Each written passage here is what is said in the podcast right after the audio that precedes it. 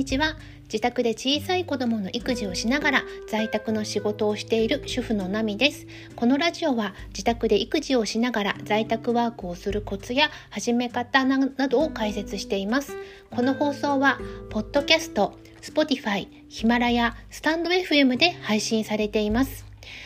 本日は、えー、の今私2歳半の子供を自宅であの、まあ、育ててるというか保育園に入れないで、えー、まあ、育てている状況なんですけどもそんな状況でいつ、えっと、在宅ワークをしているかっていうふうなお話をしていきたいと思います。あの子供が家にいると、まあ、一番困るのっていうのはあの仕事の邪魔をされちゃうとかいつ仕事をしていいかわからないっていうところが、えーと、多分引っかかる方多いと思うんですね。あの基本的に私は子供が寝ている時間に、えー、やるようにしています。えーとまあ、子供が寝ている時間というとやっぱり早朝か、まあ、子供を夜寝かしつけた後の夜夜間かもしくは子供がお昼寝してる間ですね、えー、を中心にやっているんですけどもこれはあのどれがおすすめだよっていうのはなくってみんなと皆さんお母さんの体質であったりお子さんのま体質とか環境のリズムとかそういったものがあの、まあ、ちょっとこうそういったこういろんな事情で、えー、絶対にお昼寝の間がいいよとか絶対に早起きしてやった方がいいよっては私はちょっと言いにくいなと思ってます。まあ、お昼寝は結構するお子さん多いと思うのでお昼寝の時間にやるっていう方は多分あのいいかなとは思うんですけども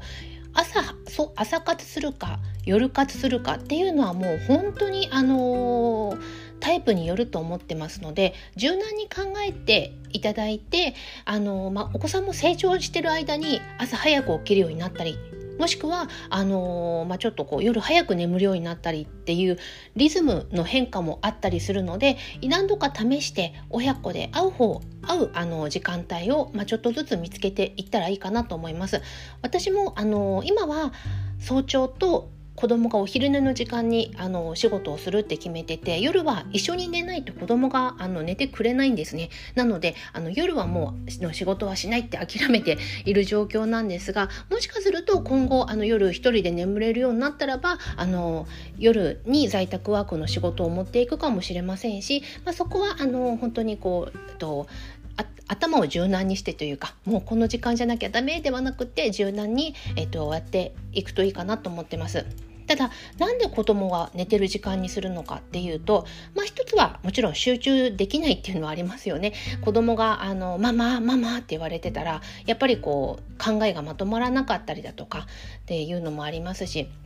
であのまあ、私自身の罪悪感もあります。子供が遊んで遊んでって言ってるのにあのちょっと待ってって言ってまあちょっとお仕事をわーって在宅の仕事をするっていうことにはちょっと抵抗があります。あの全然やらないわけじゃないんですけどちょっとあの、えっと、遅れてしまったなとかあの自分なりにちょっと今はこれだけはちょっと今日中になんとかやりたいなっていうものに関してはちょっと子供がテレビ見てるあの10分とかにパッてやっちゃう時もあるんですけども基本的には子供が起きてる間の在宅ワークって子供にとっても大人にとってもあんまりこうメリットがないのかなと思ってます。で何のための収益アップなのかって言ったら私にとっては家族の、まあ、幸せとかそういった部分で、まあ、ちょっと収益のことを考えてるというのもあるので家族の一員である子どもたちが幸せな気持ちになれないのであれば、まあ、ちょっとこう在宅の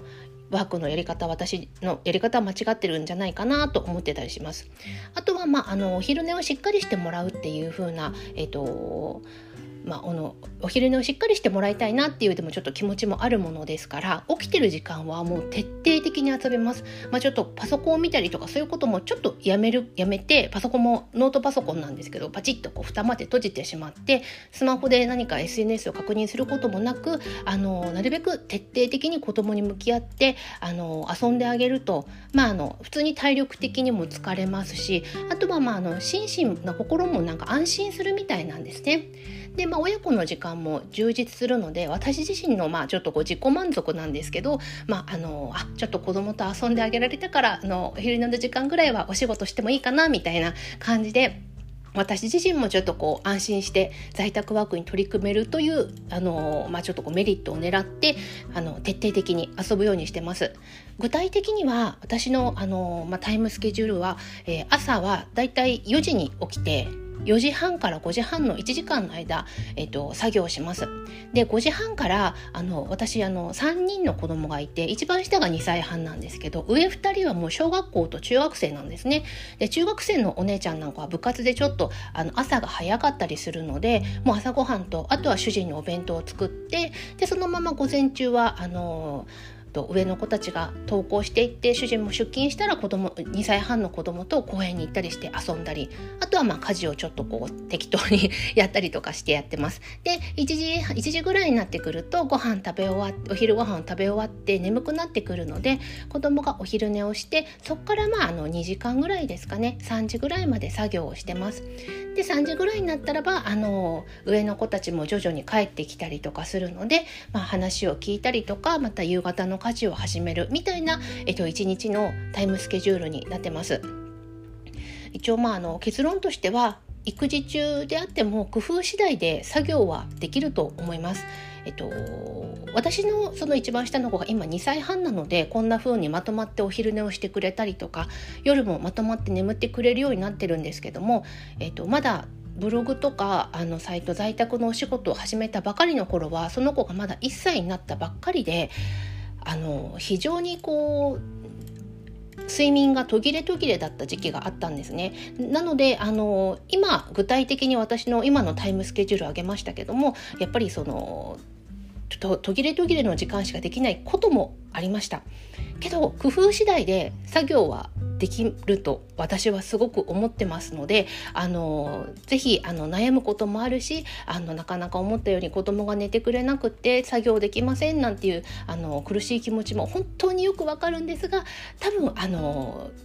こう工夫次第でなんとかなること多いです。あと一過性のものだったりする時もあるので焦らずにあのこうちょっとこう工夫し続けていただければいいかなと思っております。えー、まあ、子どもの睡眠が途切れ途切れの時の対処法なんかもあの今後ラジオでお話ししていきたいと思ってますのでもしあの在宅ワークご興味のあるママさん、えー、まあ、ちょっと睡眠が途切れて子供が睡眠途切れ途切れで作業が進まないよと悩んでるお母さんは是非またあのラジオ聞いていただけると嬉しいです。えー、でもしまだあの在宅ワークのお仕事、えっと、してないよちょっと興味があるから聞いてみただけだよという方はあのと過去に、まあ、ちょっと過去というか以前にのラジオで、えっと、いくつかこういうお仕事いいですよっていうふうなご紹介をしております。とまずはクラウドワークスというあのクラウドソーシングお仕事のあのやり取りをするサイトで、えーまあ、ちょっとお仕事どんなのがあるかなって見てみるのが私はあの一番早いかなと思ってますので